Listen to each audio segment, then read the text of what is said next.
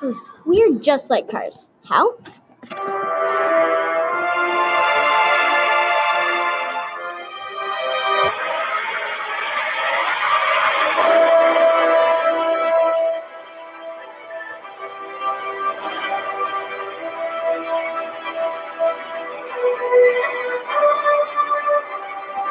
Hi, I'm here with Madison. And I'm here with Avery.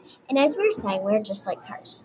Cars need gas, right? Just like we need food and water. We can use solar panels for cars. Plus, we can save energy and not pollute our earth. Just like we can save food and water, but that's another topic. Today our topic is Cars produce bad emissions that pollute our air. What are your thoughts on this, Maddie? Well, Avery, I think that solar powered cars are great because we're saving the earth by producing less gas. I think that there should be a law because right now we are using too much gas and it's polluting our earth. Solar panels. When the sun shines all day and there are no clouds in sight, the solar panels can harness more energy than you will use. Well, Maddie, I agree with you, but what happens if the next day it's cloudy?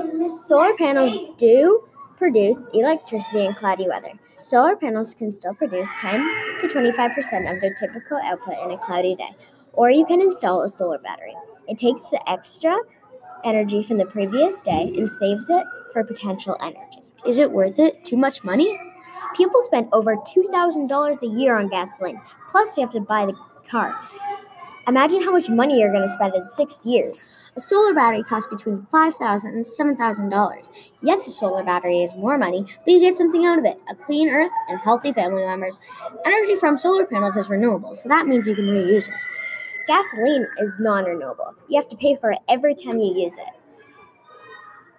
If you install a solar panel to your car, you don't have to pay for gas. We would like to thank all the people listening to our podcast. We wouldn't be able to do it without you. We would like to thank our sponsors, Kellogg's Cereal and Solar Trader Inc., where you can buy your finest solar panels. That's it for now. Stay tuned for next week's episode on saving food and water. Bye. Bye.